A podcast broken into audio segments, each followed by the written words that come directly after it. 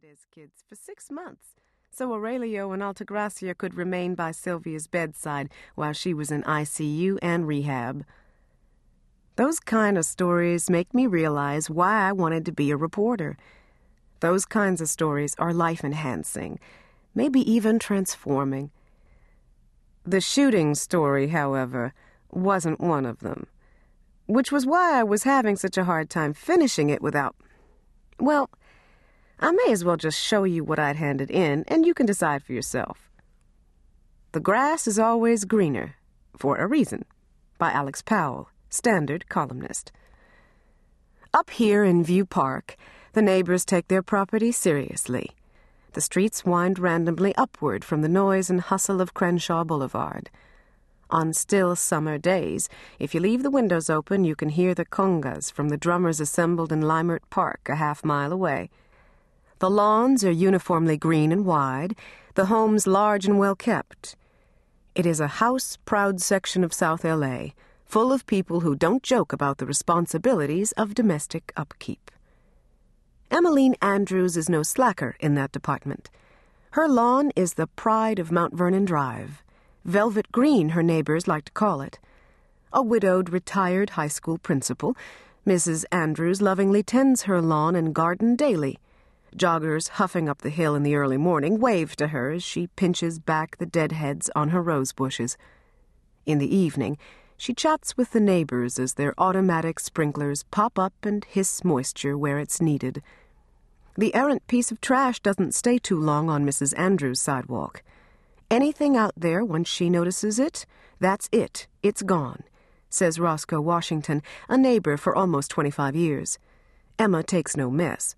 Apparently, she doesn't like any left on her lawn either, which is why the normally easygoing community volunteer would get after Robert Maubrey, a new resident, who liked to walk his twin Rottweilers off their leashes, letting them do their business where they might. Most neighbors resented it, but weren't around to catch Maubrey in the act. The few who did and protested say Maubrey just shrugged. That's what dogs do, man, when they gotta go they go. Maybe it was the timing. Maybe the moon was squared in something assertive like Aries, which makes even mild mannered people grow fangs and growl. Whatever the reason, Emmeline Andrews had arisen for the third time that week to find twin steaming piles on the strip of grass between the sidewalk and the street. You know, I don't think I even thought twice about it, she told me later. I just saw those piles of, well, you know, and I guess I just snapped. You could say that.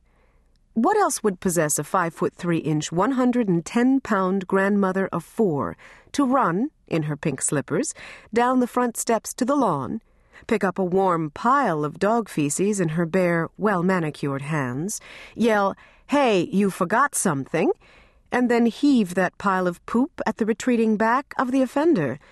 Who, by the way, outweighed her by more than 100 pounds. Temporary insanity, more likely than not. Robert Maubrey, outraged, scraped the poop from the back of his neck. In addition to being a vigilant gardener, Mrs. Andrews pitches during the season with the Senior Baseball League at Christ the Good Shepherd Episcopal Church, screamed something about her mental instability, and left. He returned about a half hour later, having showered, tethered the dogs, and picked up a gun. The neighbors were still rehashing Mrs. Andrews' perfect pitch and taking guesses as to whether this would reform Mr. Maubrey once and for all, when Mr. Maubrey himself appeared with his firearm. Mr. Washington, a retired pharmacist, described it.